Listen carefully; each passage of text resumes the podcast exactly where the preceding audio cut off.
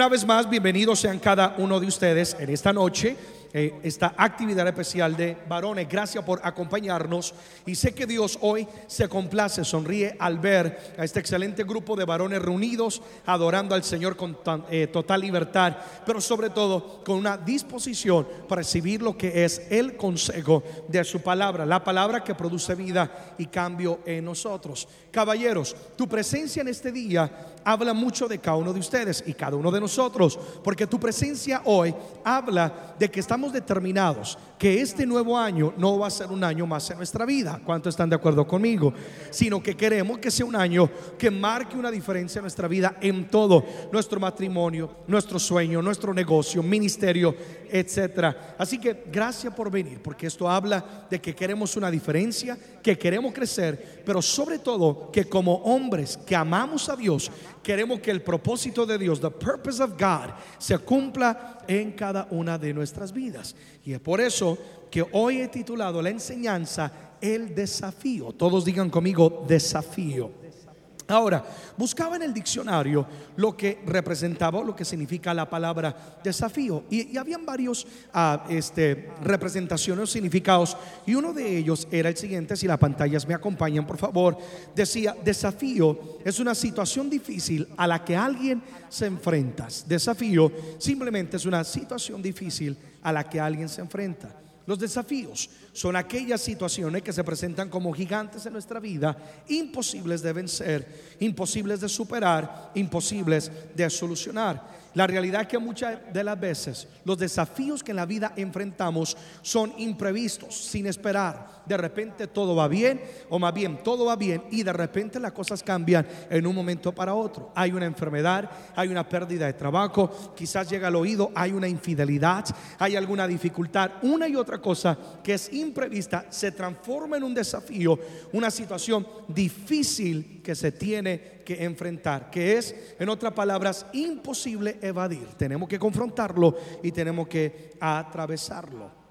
Eh, todos en algún momento nos hemos enfrentado a desafíos que ponen a prueba lo que es nuestra fe en Dios. Porque nosotros creemos en un Dios de poder. Amén, amada iglesia. ¿Verdad, varones? Pero, pero hay momentos de algunos desafíos que uno dice, Señor, yo no sé si tú la puedas liberar de esta. Yo no sé si se pueda sanar el cáncer, yo no sé si se me pueda volver a abrir esta puerta. Y hay desafíos que ponen a prueba nuestra fe y también pondrán a prueba lo que es nuestro carácter. Hablo de nuestra integridad, porque cuando viene un momento difícil en la vida, mucha gente vende sus valores, sus principios, su integridad. Y los desafíos van a venir a proponer a prueba lo que no solamente nuestra fe en Dios, sino nuestro carácter. Problemas en la familia de repente rebeldía, los hijos van creciendo y ya no son niños, ahora son jóvenes, se salen de las manos y, viene rebeldía, viene alguna enfermedad, quizás alguien es padre primerizo y ahora viene un nuevo hijo, un nuevo integrante a la familia, ¿cómo lo hago? ¿Seré un buen padre? No lo podré ser, ¿cómo lo crío? Etcétera, etcétera. Eh, desafíos en el matrimonio, una vez más, alguna infidelidad, algún abandono, la falta de comunicación, el abismo que se va creando entre eh, la pareja, entre tu esposa y, tú, y comienza a ver estos desafíos en, nuestros hogares, la comunión con Dios, el desafío de vivir en comunión con Dios cuando vivimos tan ocupados cuando vivimos rodeados de tantas tentaciones, luchando con un gigante interno o más bien con un enemigo interno, porque queremos hacer lo correcto. We want to love God, queremos amar a Dios, queremos vivir para Él, queremos ser un ejemplo. Me imagino que nadie quiere ser un fracaso, ¿verdad? Que no, amados. Y entendemos que la comunión con Dios es importante pero se torna un desafío porque ¿cómo puedo yo vivir en comunión con Dios cuando el mundo está rodeado de tantas tentaciones? Cuando la pornografía es tan accesible a mi celular, a todo lo que yo veo, cuando la mentira, cuando el materialismo, etcétera, etcétera. Y todo esto viene a ser un desafío, la pérdida de un trabajo y el tener que confiar en Dios como el hombre de la casa, tengo que suplir. Y ahora, ¿cómo voy a suplir? Si años llevo en esta empresa, de repente me dan la espalda, no me ayudan, no me solucionan. Y todo esto se va tornando en eh, desafíos. Y la pregunta es, ¿por qué es que tenemos que aprender a lidiar con los desafíos? Y una, de las, y una de las respuestas y las razones es porque la vida es un desafío. La vida en sí es un desafío. Quien diga que la vida es fácil, yo me imagino que debe ser de otro planeta, Júpiter o Marte. No estoy diciendo que la vida es imposible. La vida es hermosa y de la mano de Dios siempre vamos a obtener victorias y garantía de victoria. Pero la vida en sí es un qué, amados, es un desafío. Todos los días enfrentamos desafíos. Es la realidad de que cada paso y cada etapa en la vida tiene su desafío. Cuando niño, uno eran los desafíos que yo enfrentaba, tú enfrentabas. Cuando jóvenes, después como adultos, después como, como eh, en el matrimonio, quizás ya algunos están en la etapa de abuelitos, algunos de ancianos, y cada etapa tenía que su desafío. Siempre hay situaciones que nos van a desafiar, pero tenemos que recordar lo que son las palabras de Jesús. Vamos a la escritura. Juan 16, versículo número 33. Estamos hablando de que la vida es un desafío y Jesús nos lo afirma y nos dice, estas cosas os he hablado para que mí tengáis paz. En el mundo tendréis que aflicción. Y tú puedes intercambiar la palabra aflicción por desafíos. En el mundo tendréis pruebas gigantes, luchas, dificultades, tendréis aflicción. Pero Jesús también dice algo, todos conmigo, que dice, pero confiad, yo he vencido al mundo. Entonces estoy hablando de que la vida tiene bastante desafíos. Alguien diría, ¿Y por qué es que Dios no nos hace la vida fácil? Porque si Él es Dios y Él es poderoso, ¿por qué Él no hace la vida fácil? ¿Por qué no me suple? ¿Por qué no me da los números de la lotería para ganarme los millones que hace poco estaban dando por ahí? ¿Sí o no? Si, Dios es todopoderoso, ¿por qué no cambia de una vez el corazón de ella una y otra cosa? Y, y quisiéramos que Dios nos haga la vida fácil y cuestionamos por qué en la vida viene aflicciones. Pero todo lo que hemos vivido desafíos, todo lo que hemos enfrentado gigantes en la vida, Hoy en día damos gracias porque reconocemos que es a raíz de esos conflictos, desafíos y aflicciones que hemos comprobado que Dios es poderoso y que como hombres hemos crecido, porque hemos entendido algo, que como amamos a Dios, todo desafío y toda aflicción, Dios lo va a tornar para nuestro beneficio. Los hijos de Dios, capta lo que te voy a decir, amigo y amiga que estás hoy, enfrentamos la vida confiando es en Dios. Y por eso no importa el desafío, nosotros sabemos, detrás de todo, Dios tiene un plan. Y es algo que yo quiero hoy, que aprendamos a confiar en Dios y a entender que no importa el desafío. Jesús ya me lo advirtió, en la vida vendrá momentos de aflicción. En la vida con el matrimonio viene la suegra también, dice Jesús. Pero tú vas a qué? A confiar que Dios ya ha dado que la victoria. Entonces no importa el desafío, caballero, que estén hoy enfrentando. Dios a nosotros nos va a dar la victoria. ¿Cuántos están de acuerdo conmigo en eso? Amén. Apláudele fuerte hacia el Señor. Quiero tocar, quiero tocar rápidamente sobre cuatro verdades eh, sobre los desafíos que nosotros debemos saber y poner por obra y en práctica. Y para esto necesitamos traer a memoria una de las grandes historias de la Biblia. Eh, para ponerlo en perspectiva y aprender de ello, la cual es la gran batalla entre este joven llamado David y este paladín, este guerrero gigante llamado eh, Goliat. Acompáñenme a 1 Samuel capítulo 17, versículo 8 al versículo número 11. Ahora, ahorita voy a comenzar a leer desde el momento cuando Goliat se para eh, en un monte y está hablando al pueblo de Israel. Dice la escritura, y se paró eh, Goliat y dio voces a los escuadrones de Israel, diciéndoles, ¿para qué os habéis puesto en orden de batalla? ¿No soy yo el filisteo y vosotros los siervos de Saúl? Escoged entre vosotros un hombre que venga contra mí. En otra palabra, no hay necesidad de que nuestro ejército enfrente a su ejército. Dejémonos de eso. Él dice, vengan más bien y que alguien venga y me enfrente y con eso es más que suficiente para la batalla. Si él pudiera pelear conmigo, versículo 9, y me venciere, nosotros seremos vuestros que siervos. Y si yo pudiere más que él y lo venciere, vosotros seréis nuestros siervos y nos serviréis. Así que el desafío no era cualquier desafío. Aquí estaba en juego la libertad de toda una nación. No era solamente un hombre contra Goliat, no era todo un pueblo, los filisteos enfrentando a todo Israel. No era cualquier cosa lo que estaba aquí en juego. Y añadió el filisteo, versículo 10, hoy yo he desafiado, he que líder, he que varones desafiado al campamento de Israel. Dadme un hombre que pelee conmigo. Oyendo esto Saúl y todo Israel, todo su ejército, estas palabras del filisteo, se turbaron y ellos tuvieron que gran miedo. Ahora, quiero que entiendan la historia. Por 40 días Goliat aprovechaba cada mañana porque dice la escritura que cada mañana al amanecer Goliat salía por 40 días y desafiaba a Israel. Lo que estaba haciendo era menospreciándolos y burlándose de ellos, aprovechando de su estatura. Goliat no era cualquier persona. Goliat era un gigante de más de nueve pies de alto. Su armamento que llevaba pesaba literalmente muchas libras y él tenía a alguien que era un escudero que su, cuyo único trabajo era simplemente cargar un escudo del tamaño de un hombre normal para proteger a Goliat cuando Goliat iba al campo de batalla. Y por 40 días Goliat salía al campamento y comenzaba a desafiar y les dañaba el desayuno a todos los israelíes. Me los imagino desayunando ahí tranquilos y de otra vez Goliat aquí viene y todo mundo le tenía miedo y temor. El desafío una vez más no era cualquiera, pues la vida y la libertad de cada nación dependía en quién ganaría la batalla. Su estatura era impresionante y su currículo como soldado tenía paralizados con temor no solamente al rey Saúl, sino también a todo un ejército. Nadie se atrevía ni a mirarlo. Es más, unos versículos siguientes dice que todo el mundo lo evadía. Nadie ni siquiera quería acercarse a, Goliat. Pero de repente viene un joven llamado David, que no tenía que estar en el campo de batalla, sino simplemente obedeciendo a papá, llevando unos panes y unos quesos. Y David oye el desafío y lo que está aconteciendo. Y miren lo que dice David. Acompáñenme ahora al versículo número 26 de 1 Samuel 17. Dice, entonces habló David a los que estaban junto a él diciendo, ¿qué harán al hombre que venciera a este filisteo y quitare el oprobio de Israel?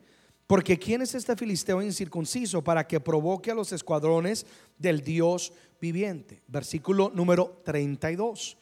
Y dijo David a Saúl, ahora David está hablando con el rey, no desmaye el corazón de ninguna causa de él. Ahora, quiero que entiendan algo. Quien era la persona capacitada para la guerra era Saúl. Quien tenía que darle ánimo al pueblo era quien, Saúl. Ahora viene David, un simple pastor de oveja, y es el que está diciendo, no desmaye tu corazón, créele a Dios, Dios te va a dar la victoria. Y ahora viene David y le está diciendo, no desmaye el corazón de ninguno a causa de este eh, gigante. Tu siervo irá, nadie quiere, yo voy a ir y voy a pelear contra este filisteo. Dijo Saúl entonces a David, no podrás tú ir contra aquel filisteo para pelear con él, pues tú eres muchacho, eres joven, eres inexperto. Y él un hombre de guerra desde su juventud. En otra palabra, por lógica, David, esta es una masacre te van a matar y vas a dejar en ridículo a todo Israel. Ahora, David estaba dispuesto a confrontar el gigante a quienes todos le huían. Por lógica, David, eh, Goliat podría ganarle a David. Cualquier persona apostaría a favor de Goliat y no de David. Pero David entendía algo que hoy tenemos que aprender sobre los desafíos con lo que acabamos de leer. Número uno, los desafíos requieren ser confrontados. Los desafíos que la vida nos presenta, no podemos huir de ellos, no podemos evadirlos, no podemos, mi hermano, ponerlos a ignorarlos, sino que los desafíos, todos digan conmigo, requieren ser que en, eh, confrontados. Enfrentar o confrontar un desafío no es nada fácil. Es verdad que reprochamos al ejército de Israel por no enfrentar a Goliat. Amados, Dios podría haber respaldado a cualquier soldado como Dios respaldó a David, sí o no, varones reprochamos mucho la actitud que había en ellos. Porque Dios podría haberles también dado la victoria a cualquiera de ellos, como lo hizo con David. Pero, pero hay que ser sinceros. ¿Quién de nosotros, estando en, aquella, en aquellos zapatos, en aquel momento de guerra, y viendo tremendo grandulón, cabezón, diría, no, yo voy, yo me enfrento y yo lo voy a matar. Yo me imagino que comenzaríamos a pensar, no, pero tengo mis hijos, pero tengo mi esposa, pero tengo la empresa, tengo el negocio, y si me matan, ¿verdad? Hay que ser sinceros. Yo me imagino que pocos fuéramos lo que dijéramos, bueno, yo voy y me estrello contra el gigante llamado Goliat. Es como si Mike Tyson te llama al cuadrilátero y te dice, oye, ven, vamos a darnos aquí unos, unas cuantas caricias. Yo me imagino que pocos de nosotros diríamos, hasta que no me den un millón de dólares, quizá mejor tumbar un diente, pero si no, no. Entonces rechazamos la actitud de ellos, pero es que no es fácil confrontar. Digan conmigo, no es fácil confrontar. ¿Por qué? Porque los desafíos se presentan como gigantes que son imposibles de vencer. Literalmente, vencer a Goliat era imposible, amados. Ningún hombre, eh, ni con toda su musculatura y, habilidad, podría haber vencido a Goliat. Era ilógico que alguien aún le hiciera frente a Goliat. La reacción de mucho hombre es igual a la del ejército de Israel, que cuando viene un desafío a su vida, como hombres, muchas veces en vez de enfrentarlo, por causa de temor y una de otras cosas que voy a hablar, huimos del desafío, buscamos evitarlo, o algunos optamos por ignorarlo. ¿Cuántos padres abandonando el hogar porque se sentían incapaces? No, yo, yo no puedo ser un buen ejemplo y entonces abandonan el hogar. ¿Cuántos hombres renunciando a su sueño porque quizás tuvieron algún fracaso en la vida, se presentó un desafío y renuncian a sus sueños? ¿Cuántos hombres huyen de Dios porque cometieron un error, quizás hubo un pecado, una falla y les es imposible creer que la sangre de Jesús tiene el poder de limpiarles de todo pecado? Y en vez de confrontar su pecado, huyen, evitan o ignoran lo que hay ahí. Pero aunque lo ignoremos, eso no niega la realidad de que sigue siendo un desafío y que lo que tú y yo descuidamos se va a convertir en un cáncer en nuestras vidas. ¿Cuántos varones se suicidan porque no pueden superar una depresión? La enfrentan solo, no buscan ayuda, no confrontan la circunstancia. Se suicidan porque hubo una caída, hubo una dificultad, porque hubo una traición, etc. Y entonces, en vez de enfrentar o confrontar el, el gigante o el desafío, optamos por huir de ellos, evitarlos o ignorarlos. Yo creo que el ejército de Israel no enfrentaba a Goliat porque se miraban a sí mismos incapaces de enfrentarlo y se miraban asesinados en las manos mismas de Goliat. Mas David tenía una mente totalmente diferente, una mente como dice la Biblia, renovada. Alguien diga conmigo renovada. Y como en David había una mente sana, como en David había una mente diferente. David fue capaz de enfrentar y confrontar el desafío que otros este, que otros ignoraban o al cual otros estaban huyendo. Es por eso que nosotros como varones, si queremos enfrentar y vencer los desafíos de la vida, lo primero que tenemos que pedirle a Dios, alguien diga conmigo, una mente renovada. Tenemos que comenzar a renovar nuestra mente en Dios y vernos como Dios nos mira, vernos como personas ungidas por Dios, capacitados, hombres jóvenes que Dios está levantando para tiempos como estos y que no hay nada que nosotros no podamos vencer. ¿De acuerdo? Efesios capítulo 4, versículo 23 y 24 dice, renovaos en el espíritu de vuestra ¿qué? mente. Ahora yo quiero hacer un paréntesis. Dice el espíritu de nuestra mente. ¿Qué es lo que le da vida a nuestro cuerpo? Alguien diga conmigo espíritu. Porque entre nosotros hay un alma y un espíritu. Entonces, ¿qué quiere decir esto? Que nuestra mente se convierte en espíritu para nosotros. Y lo que hay en nuestra mente se va a convertir en nuestra vida, en nuestra conducta, nuestra manera de proceder. Si tú piensas que no vas a ser un buen padre, déjame decírtelo, nunca serás. Si tú piensas que nunca vas a poder prosperar en aquel negocio, en aquella empresa, nunca lo vas a hacer. Porque de lo que hay en tu mente se va a convertir en tu espíritu, en tu vida, tu manera de ser. Más, si renuevas tu mente, como dice el versículo 24, vestidos del nuevo que hombre, creados según Dios en la justicia y santidad de la verdad. Renuevas tu mente y tú comienzas a entender, yo no soy lo que el mundo dice que soy. Yo no soy ningún fracaso. Yo no estoy ligado a mi pasado. Al tener a Cristo Jesús en mi vida, yo soy una nueva criatura. Yo tengo un nuevo comienzo y Dios está conmigo. Amén. Cuando tu mente renovada, es cuando tú vas a enfrentar el desafío. Y en vez de huirlo, en vez de huir, tú vas a decir, Señor, tú estás conmigo. Me vas a dar la sabiduría, me vas a dar la guianza, la dirección para yo poder superar lo que la vida en este momento me está, ah, me está, eh, eh, eh, me está dando.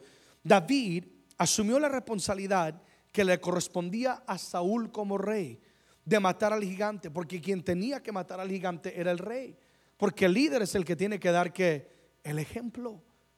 Y David asumió la responsabilidad que a Saúl le correspondía, porque David sabía que si él no mataba a Goliat, los hijos y la descendencia de David iban a heredar a los futuros Goliaths. ¿Qué quiere decir esto? Estoy hablando que tenemos que confrontar los desafíos y no huir o evadirlos o ignorarlos. Que nosotros como hombres somos los responsables de confrontar los desafíos de la vida y vencerlos. Porque es verdad Quizás tú puedes huir del desafío, escaparte del matrimonio o abandonar quizás a tus hijos y decir, me libré yo, pero estás ahora dejando gigantes a una generación con la cual ellos tienen que lidiar. ¿Saben por qué hoy en día la sociedad se encuentra como está? Porque no han habido hombres valientes lo suficiente para que enfrenten los desafíos, sino que huyen. Y es fácil pararse en un altar y decir te voy a amar. Y en cualquier problema, cualquier circunstancia, nos damos la espalda. No han habido hombres lo suficientemente valientes para decir, no, yo voy a luchar por mis hijos, yo voy a luchar por mis sueños, yo voy a luchar por esto y por aquello. Entonces David sabía que era su responsabilidad. Por eso es que él confrontó y se enfrentó al desafío. Alguien diga conmigo, es mi responsabilidad. Yo no sé cuál sea el desafío que esté confrontando tu casa, confrontando a tus hijos, confrontando tu matrimonio, confrontando tu vida. Pero déjame decirte, no es la responsabilidad de tus hijos que oren por ti. No es la responsabilidad de tu esposa ni de mi esposa que ore por mí. Yo soy el responsable. Amén, amados. Yo soy la persona que tengo que ir al campo de batalla y librar aquella batalla contra Goliat. Amén. Acuérdate que el desafío no era cualquier cosa y lo que estaba en el juego no era cualquier cosa. Si ellos perdían, iban a ser esclavos de toda una nación. Y David no quería ver a su descendencia esclavos de un, ah, de un ejército enemigo. Tú tienes que ver más allá de tu presente y de quien tú eres. Tenemos que ver nuestra futura generación. ¿Qué va a pasar con mis hijos si yo no enfrento el desafío? Si yo huyo, ¿qué va a pasar si yo ignoro? ¿Qué va a pasar si yo evito el gigante? No, yo tengo que confrontarlo. Tú tienes que matar los gigantes que te corresponden en tu generación para que cuando vengan tus hijos y tu futura generación, ellos puedan ver una vida victoriosa. Amén. Hubieron, hubieron gigantes que mi padre en su generación, él tuvo que desafiar y él tuvo que vencer, de creerle a Dios, venir a esta nación de servirle al Señor. Hubieron gigantes y Él los venció. Y, ahora yo le sirvo al Señor. Y yo no tuve que pelear con aquellos gigantes. Ahora yo tengo otros gigantes diferentes que tengo que vencer para que mi hijo y mi futura generación, mi hermano, para que ellos también puedan obtener victoria. Amén. Nosotros somos los que marcamos la vida de nuestras generaciones. Entonces, los, los desafíos necesitan ser que confrontados. Mientras todo el mundo estaba paralizado, atemorizado y nadie confrontaba a Goliat, viene David con una mente renovada, digan conmigo mente renovada, y viene David y asume su responsabilidad, digan conmigo responsabilidad, y David confronta al gigante, sabiendo que lo podía matar, sabiendo que Goliat podría haberlo hecho pedazos, pero David lo enfrenta porque él no quería que su futura generación fuera esclava de un ejército enemigo. Pregunto, ¿habrán hombres con el corazón de David en esta noche? Amén. Que queramos no esclavitud, sino libertad en Cristo Jesús. Amén. El aplauso fuerte al Señor. Número dos. Lo segundo que podemos aprender sobre los desafíos, número dos, es que los desafíos se vencen en los secretos, se vencen en los secretos. Ahora, volviendo a la historia de David. Todo el mundo vio la gran victoria que David obtuvo. Dice que David enfrenta a Goliat con una onda y un par de piedras, lanza la piedra, la piedra pega en la frente de Goliat, guiada obviamente por Dios.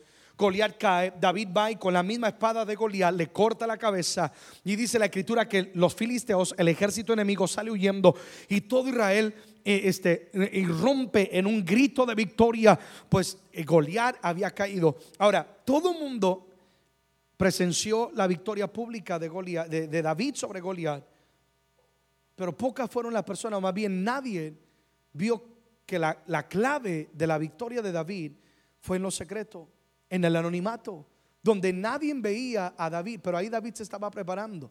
No fue, ¿qué estoy diciendo? No fue una casualidad que David obtuvo victoria frente a Goliat. No es una casualidad cuando a veces vemos gente que florece y que tiene éxito en la vista pública, no es una casualidad. Ha habido algo en los secretos, ha habido una preparación. Todo el mundo ve la pelea de boxeo, ¿no? En el cuadrilátero.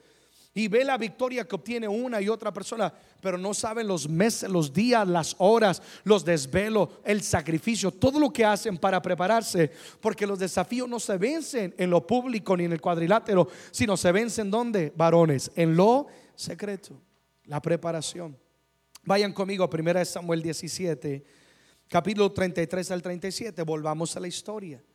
Dijo Saúl entonces a David, no puedes ir contra el filisteo para pelear con él porque tú eres muchacho y él un hombre de guerra desde su juventud. En otras palabras, solamente con ver el físico de David, Saúl dice, estás descalificado, tú no puedes. David le responde a Saúl, tu siervo era pastor de las ovejas de su padre. Y cuando venía un león o un oso y tomaba algún cordero de la manada, salía yo tras él y lo hería y lo libraba de su boca, es decir, lo arrancaba de su boca. Y si se levantaba contra mí, yo le echaba mano de la quijada y lo hería y lo mataba. Imagina, David no era cualquier cosa, David era violento. David era un guerrero, parecía un simple pastor de ovejas, pero de todos los soldados que estaban ahí en la fila, el más calificado para la batalla era el mismo David. Porque ahí en lo secreto, cuidando las ovejas de su padre, fue que David aprendió a matar a los gigantes. Fuese león, fuese oso, tu siervo lo mataba. Y este filisteo incircunciso será como uno de ellos, porque ha provocado al ejército del Dios viviente. Y añadió David, Jehová que me ha librado de las garras del león y de las garras del oso. Él también me librará de la mano de este filisteo. Y dijo Saúl a David, ve y Jehová este que contigo. Alguien diga conmigo, los desafíos se vencen en lo secreto. Amados, David obtuvo una victoria pública porque se preparó en lo secreto. Muchos hombres fracasan en el cuadrilátero de la vida porque no se preparan de antemano. Creemos que como hombres, capta lo que te voy a hablar, esta es una gran realidad que como hombre podemos enfrentar los desafíos de la vida solos. Yo no necesito de nadie. Yo no necesito una enseñanza. Yo no necesito ser formado. Yo no necesito un entrenamiento. Yo no necesito tener alguien de mentor, mucho menos un pastor. Yo, yo, yo, estoy solo, la vida es llanero solitario. Y cuando vamos al campo de batalla de la vida, viene un desafío, fracasamos. Fracasamos en nuestro matrimonio, fracasamos con nuestros hijos, fracasamos en el negocio, etc. ¿Por qué? Porque no ha habido una preparación que en lo secreto, donde hemos sido formados. Si hay algo con lo cual como hombres luchamos es con nuestro orgullo, que dice yo puedo solo y yo no necesito de nadie. Prepararnos, amados, es someternos a una formación, es rendir cuenta. Cuán importante es que tengamos a quien rendirle cuentas, que tengamos a quien decir, oye, ah, estoy fallando en esto o estoy débil en aquella área, necesito consejo en esto y tener alguien con quien uno pueda eh, desahogarse y crecer mutuamente. Están conmigo en esta noche, tan importante. Por eso qué bueno que estamos aquí, porque esto es parte de principios de éxito. Mutuamente estamos aprendiendo, porque como decía hace un momento, no queremos fracasar. Yo quiero vencer cualquier golear y cualquier desafío que venga en mi vida. Entonces, como hombres, si hay algo con lo cual luchamos es con con el orgullo que dice yo solo puedo, yo someterme a una formación o no, eso no es para mí y por lo tanto fracasamos. Pero David ahí en lo secreto, David aprendió. Nadie le aplaudía, nadie lo veía, pero ahí se sometió David a una formación no por un hombre, era Dios mismo formándole.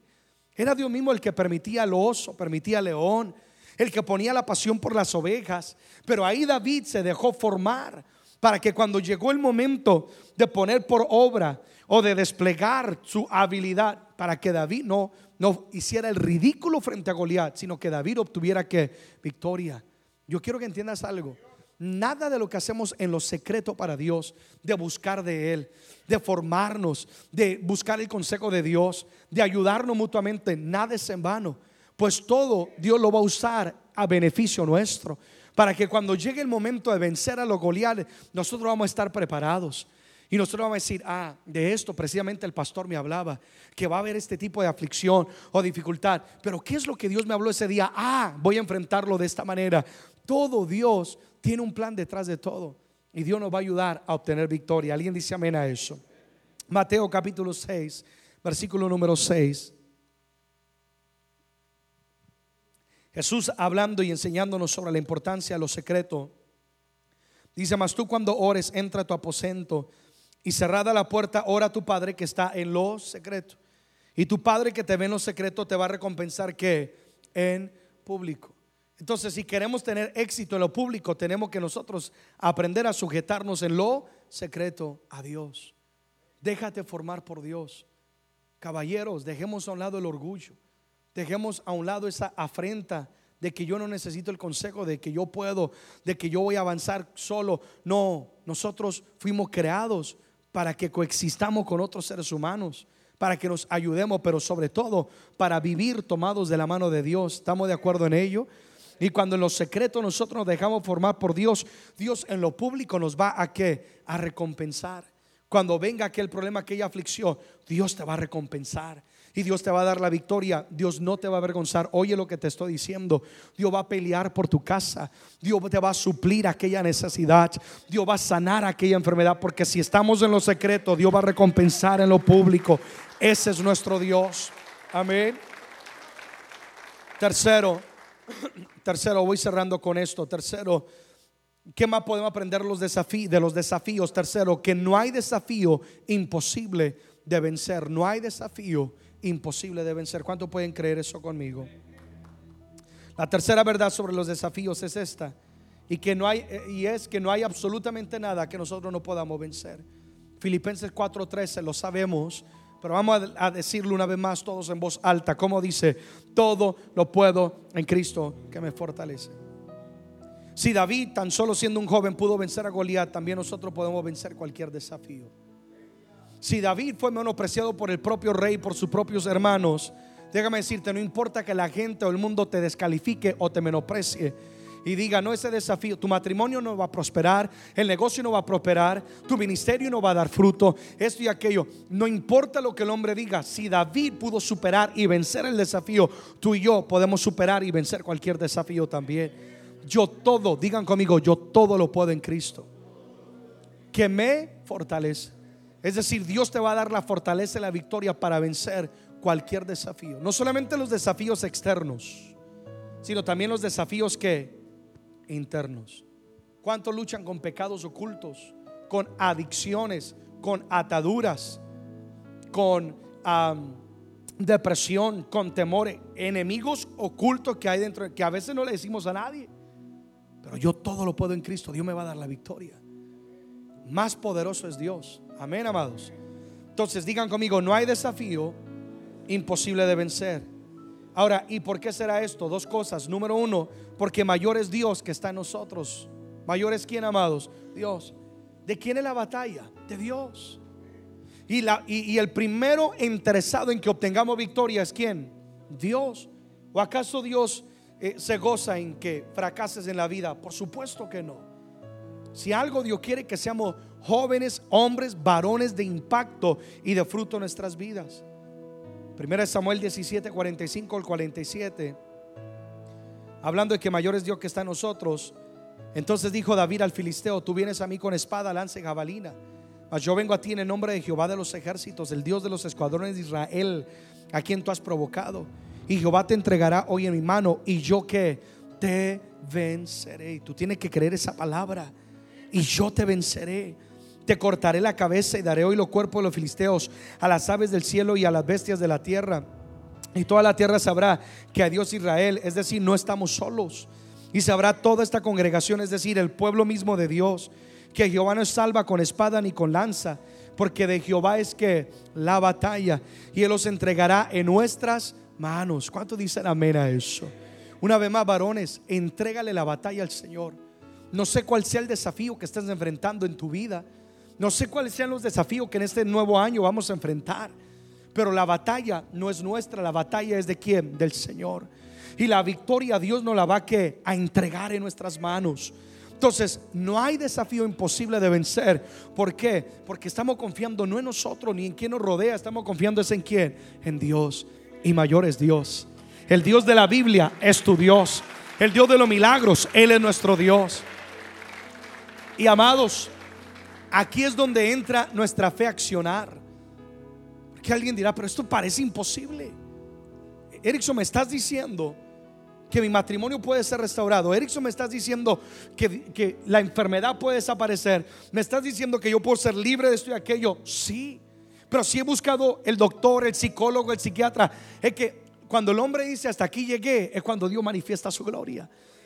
Y lo que el hombre no puede hacer, varones, Dios lo puede hacer. Dios es capaz de cambiar cualquier circunstancia. Amén. Dios rompe cadenas de opresión. Dios suple necesidades de manera milagrosa. Dios da el poder para perdonar. Es que yo no puedo perdonar, Erickson. Hay en mí rencor y amargura. Dios te va a dar el poder para perdonar si le permites. Dios te va a dar la sabiduría para dirigir tu familia. Dios te va a dar la fuerza para cumplir con tu llamado. A ti, a quien Dios te ha llamado a ministerio, a pastorear, a una Dios te va a dar la fuerza. Pero hay que creer en Él. No hay desafío que no podamos vencer si tenemos a Dios con nosotros. Mayor es Él. Y David está diciendo, oye, yo no vengo solo. Me imagino que Goliat a lo mejor se burla y dice, pero tú estás solo. Atrás están todos escondidos detrás de la falda el uno del otro. Porque David literalmente estaba solo en el campo de batalla. No había quien lo ayudara. Pero David, con el ojo físico, estaba solo, más con el ojo espiritual, había las huestes celestiales apoyándolo, respaldándolo. Y la mano de Dios estaba sobre él. No te dé temor. Oye lo que te voy a decir aunque solo estés luchando por tu matrimonio y ni tu propia familia te crea, lucha. Que no estás solo, Dios está contigo. Aunque ese sueño parezca imposible y tus seres queridos lo menosprecien, tu lucha no estás solo, Dios está contigo. Y es lo que David está diciendo. Oye, tú has desafiado, no, no es a mí, es al Dios de los ejércitos. Digan conmigo, no hay desafío imposible de vencer. Porque mayor es Dios. Y segundo, porque hemos sido ungidos para vencer. Yo quiero que captes esto, esto es espectacular. Hemos sido ungidos para qué, varones? ¿Sabes por qué David enfrentó a Goliat con tanta valentía? ¿Por qué será que David tenía tanta osadía para enfrentar a Goliat? Bueno, pastor, acabas de decir, porque mató osos y leones. Sí, sí, es verdad, es verdad. Pero si han leído la Biblia, estoy, eh, te he estado leyendo 1 Samuel 17, que es cuando David mata a Goliat. Pero algo aconteció en el capítulo 16 que marcó la diferencia en la vida de David y marcó su vida por completo. Pastor, ¿qué fue? Que en el capítulo 16 un profeta visita la casa de David y dice la escritura, el profeta Samuel es dirigido por Dios para ungir no al primogénito de Isaí, el padre de David, no para ungir a los mejores de todos, sino para ungir a David. Y ese día David fue ungido como rey sobre Israel. David fue ungido por el profeta para ser el nuevo rey. Y David había recibido la unción que le daría la victoria. Vayan conmigo a 1 Samuel 16, versículo 12 al 13. Ahora esto aconteció antes del 17, donde él mata a Goliat. Envió pues por él y le hicieron entrar. Aquí están mandando a llamar a David. Él era rubio, hermoso de ojos y de buen parecer. Muchos dirán, gracias Dios, así nos parecemos. Entonces, por fe por lo menos, ¿no? Entonces Jehová dijo, levántate y úngelo porque este es el Señor hablándole a Samuel. Y Samuel tomó el cuerno del aceite y lo ungió en medio de sus hermanos. Y desde aquel día en adelante el Espíritu de Jehová vino sobre David. Alguien diga conmigo, un antes y un después. Es que cuando la mano de Dios reposa sobre tu vida, hay un antes y un después. Enfrentaba la vida sin la ayuda de Dios. Enfrentaba la vida en tu sabiduría, en tu conocimiento. Pero cuando la unción de Dios reposa sobre tu vida, oh mi hermano, mi hermana, no importa el gigante, no importa el diablo, no importa el desafío, no importa la oposición, tú lo vas a enfrentar y tú vas a obtener la victoria. No hay desafío imposible de vencer porque hemos sido ya ungidos por Dios. ¿Para qué, amados? Para vencer. Como David, la unción de Dios está sobre tu vida. La unción es representada por el Espíritu Santo al recibir a Jesucristo. Y hemos sido ungidos como una nueva criatura para vencer cualquier obstáculo. Para ocupar, David fue escogido y fue ungido para ocupar una silla de gobierno. Y esto no significaba que, y que iba a ser fácil la historia. David tuvo que enfrentar un gigante llamado Goliat, del cual hemos predicado. Pero no solamente eso, David también tuvo que enfrentar al mismo rey Saúl, que después tuvo envidia y celo de él y quería que matarlo porque no iba a ser fácil. Pero David caminaba en una que, en una unción. Yo no te estoy diciendo que va a ser fácil. Una vez más estoy recordando la palabra de Jesús. En el mundo tendréis que aflicción. Es verdad, van a haber gigantes, van a haber desierto, van a haber desafíos. Pero acuérdate, tú ya has sido ungido para ocupar una silla de gobierno. Y esa unción will carry you through, te va a dar la victoria, te va a guiar para que tú puedas vencer cualquier desafío. Amado, fue la unción que se derramó el capítulo 16 que ungió la piedra para que llegara y le golpeara la cabeza a Goliat y, y Goliat cayera a los pies de David. La unción de Dios está en ti. Amén, varones. Número cuatro, cierro con esto. Los desafíos son la antesala de lo mayor. Los desafíos son la antesala a lo mayor. Vale la pena enfrentar y luchar con los desafíos. Si le preguntamos a David, ¿valió la pena? Él nos diría, por supuesto que sí. Pues David no solamente ocupó silla de gobierno, sino que también le dieron la hija del rey. Y él dijo, valió la pena, me gané la lotería. Pregúntale a aquel hombre que ha luchado por su matrimonio si valió la pena y te diría, sí valió la pena. Pregúntale a aquel hombre que ha luchado por su familia, por sus hijos, no se ha dado por vencido en ellos y te diría, al verlos hoy en día prosperados y una familia de propósito, te diría, valió la pena. Pregúntale a aquel varón que ha luchado por su sueño, a pesar del menosprecio, a pesar del oprobio, a pesar de las dificultades económicas, y te van a decir, valió la pena. Pregúntale a aquella persona que ha sudado el ministerio y lo ha trabajado y lo ha luchado, si valió la pena, y te va a decir que valió la pena. Porque vale la pena. Porque no importa el desafío, todo desafío es simplemente una antesala a cosas mayores que Dios tiene para con nuestras vidas. Santiago, amén, aplaudámosle al Señor. Santiago capítulo 1, versículo 12, por favor, la nueva traducción viviente. Dice, Dios bendice a los que soportan con paciencia las pruebas y las tentaciones, porque después de superarlas, recibirán la corona de vida que Dios ha prometido a quienes lo aman. Aquí está hablando de la vida eterna. Aquí está hablando de que toda persona que soporta y supera las pruebas y las tentaciones de esta vida y las supera, el Señor dice, yo no te voy a dejar ahí, yo te voy a recompensar con la corona de la vida eterna. Cualquier desafío es simplemente, mi hermano, mi, mi hermano, es la antesala de cosas mayores que Dios tiene para con nuestras vidas. El libro de Salmos capítulo 103 versículo 4 dice, Él es el que rescata del hoyo tu vida y el que te va a coronar de favores y de qué más, de misericordia. ¿Quién nos va a dar la victoria? Dios. Y nos va a recatar del hoyo. Es decir, del desafío, de aquel momento de desesperación. Y cuando Dios te rescata, Él no solamente te rescata y te deja ahí dice, oh, qué bueno, hijo, sigue avanzando. No dice, ahora te va a coronar de qué más? Favores y misericordias. Cada desafío es simplemente un escalón para algo mayor en nuestra vida.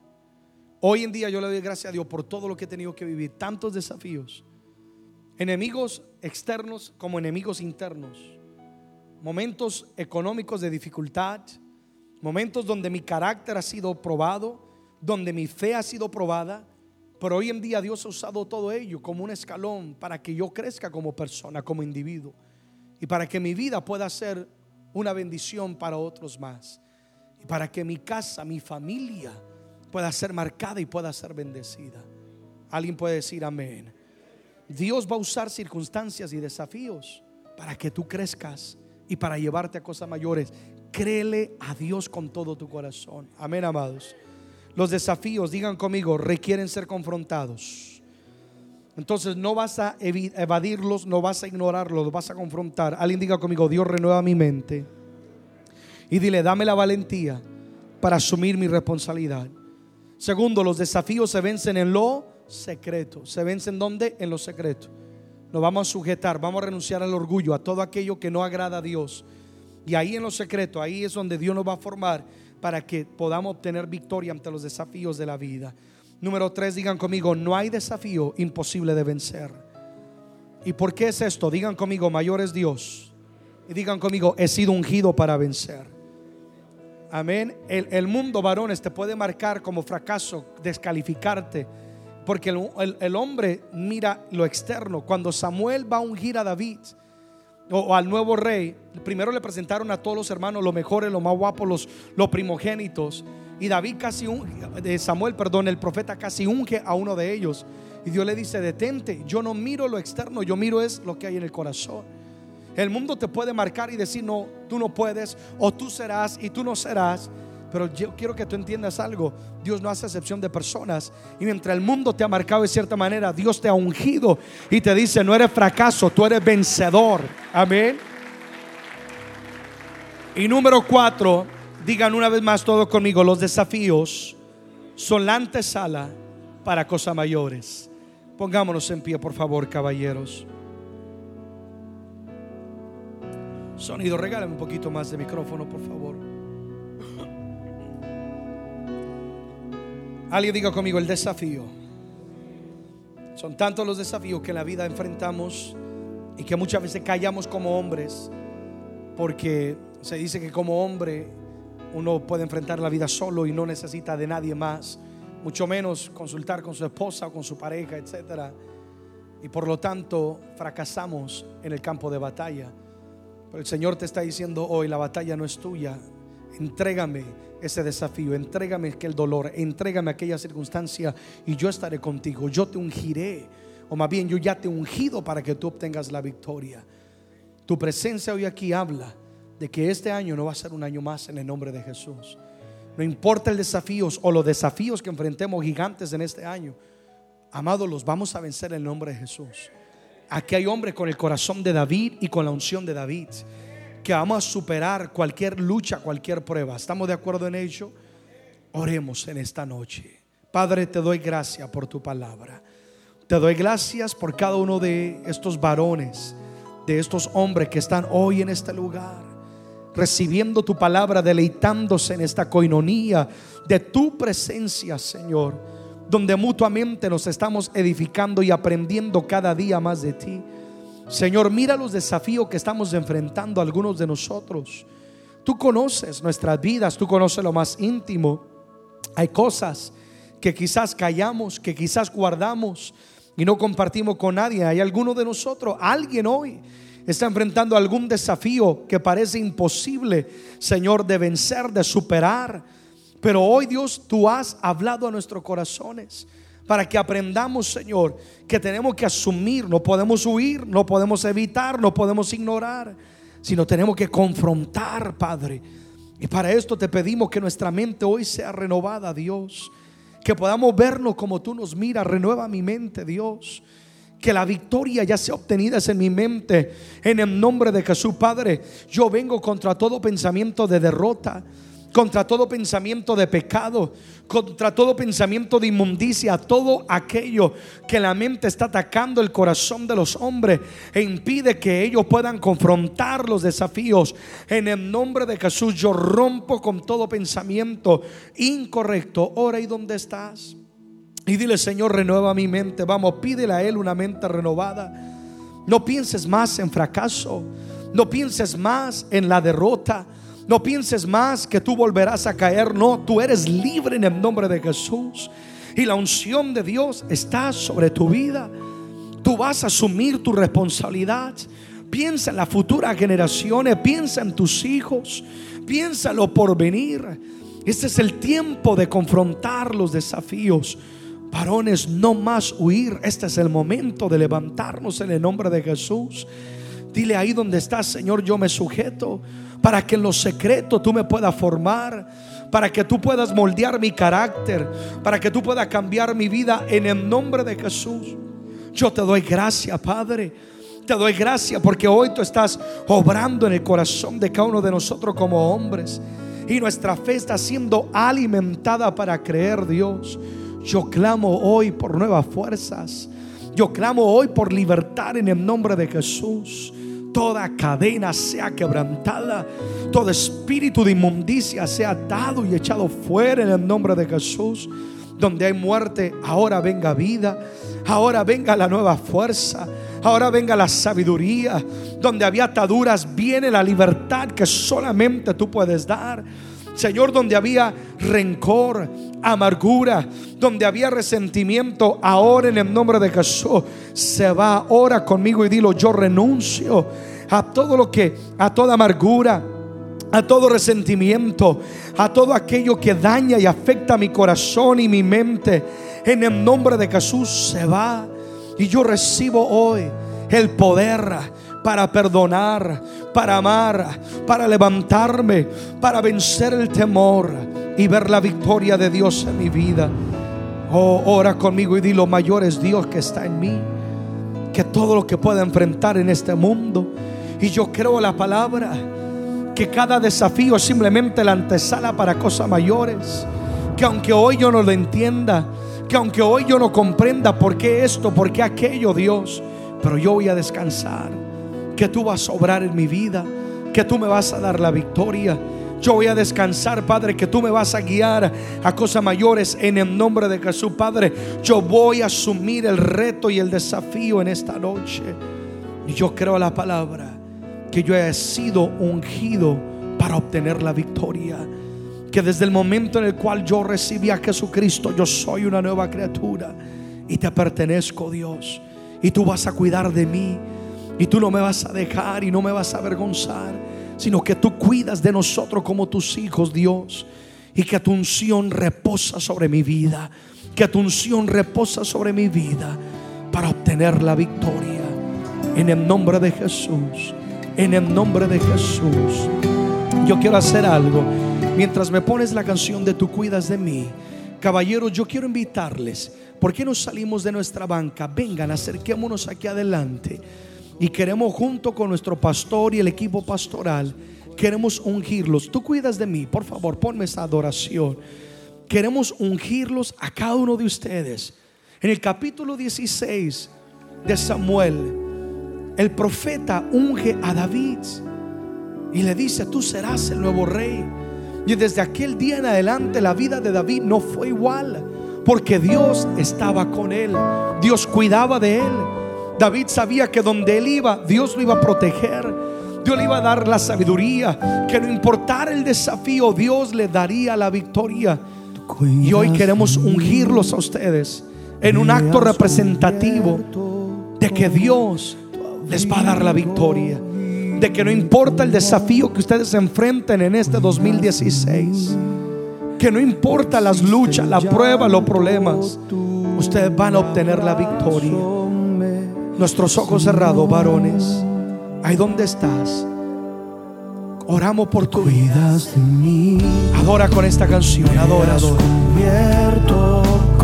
Dios te ha cubierto con su abrigo, con su amor. Que tú eres hijo de Dios. Le perteneces a Dios. La victoria de Dios está sobre tu vida. Oh, en el nombre de Jesús. En el nombre de Jesús. Ricky tira basika tere basé. Oh, ricanda basiki tira Oh, Espíritu de Dios. Reposa sobre cada uno de estos varones. Vamos, vamos. Tiene que haber un rendimiento, una entrega, una entrega a Él. Ahora canta, cántalo con el corazón y dile a Él.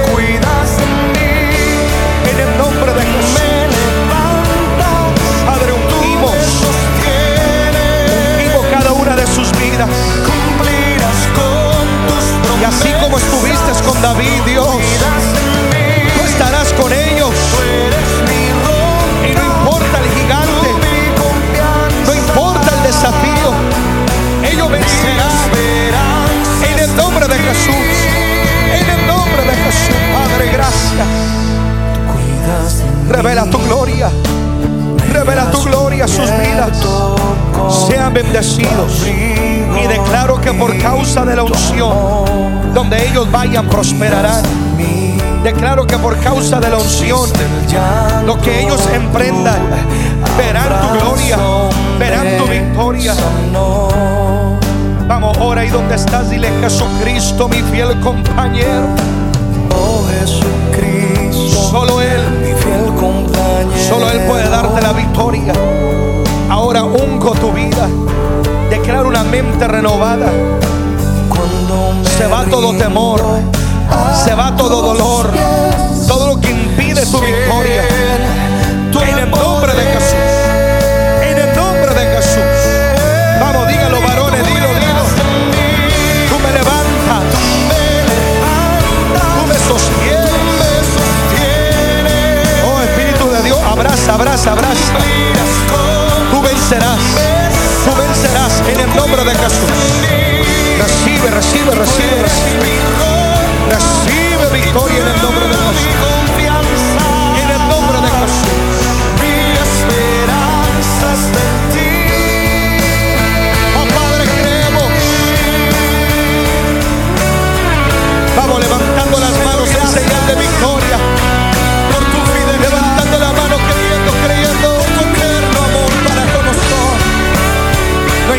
desafío.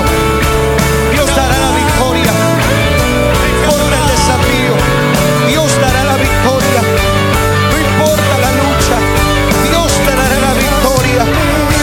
La paz de Dios. El propósito de Dios se cumple en tu vida. Te bendigo ahora en el nombre de Jesús. Cumplirás con Vamos, créelo. Dios cumplirá sus promesas. Tú cuidas de mí. Él será tu roca. Tú eres mi roca inconmovible. Tú mi confianza. Inconmovible será Él para ti. Mi esperanza. Pon tu en esperanza en Dios. Pon tu casa en las manos de Dios. Pon tu familia en las manos de Dios.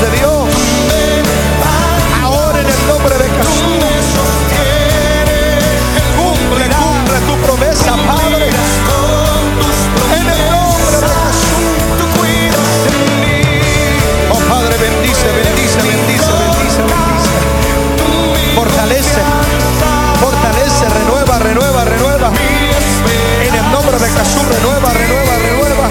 Y tú cuidas de mí.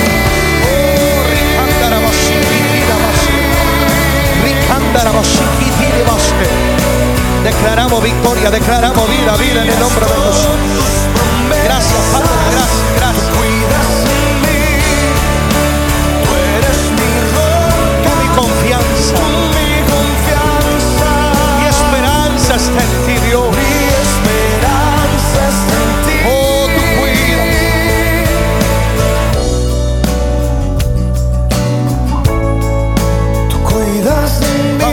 cuidas de mí, Señor. Vamos, dile, tú cuidas. Tú cuidas de mí. No hay temor, no hay temor, no hay temor. Cuidas de mí. No importa el vergüenza, de abandono. Tú cuidas Dios de cuidará de mí.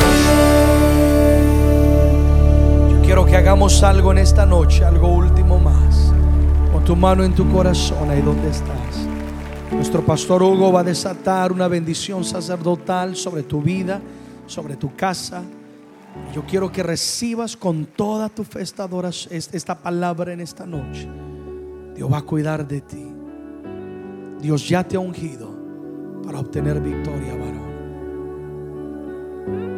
Dios te ha traído hoy con el propósito de hablarte esta palabra, de que tú eres especial, que tú eres cabeza de familia, que tú eres el sacerdote de tu hogar, que tú eres una persona escogida por Dios para ser bendecido, que Dios quiere derramar una unción para que venzan los obstáculos, las barreras.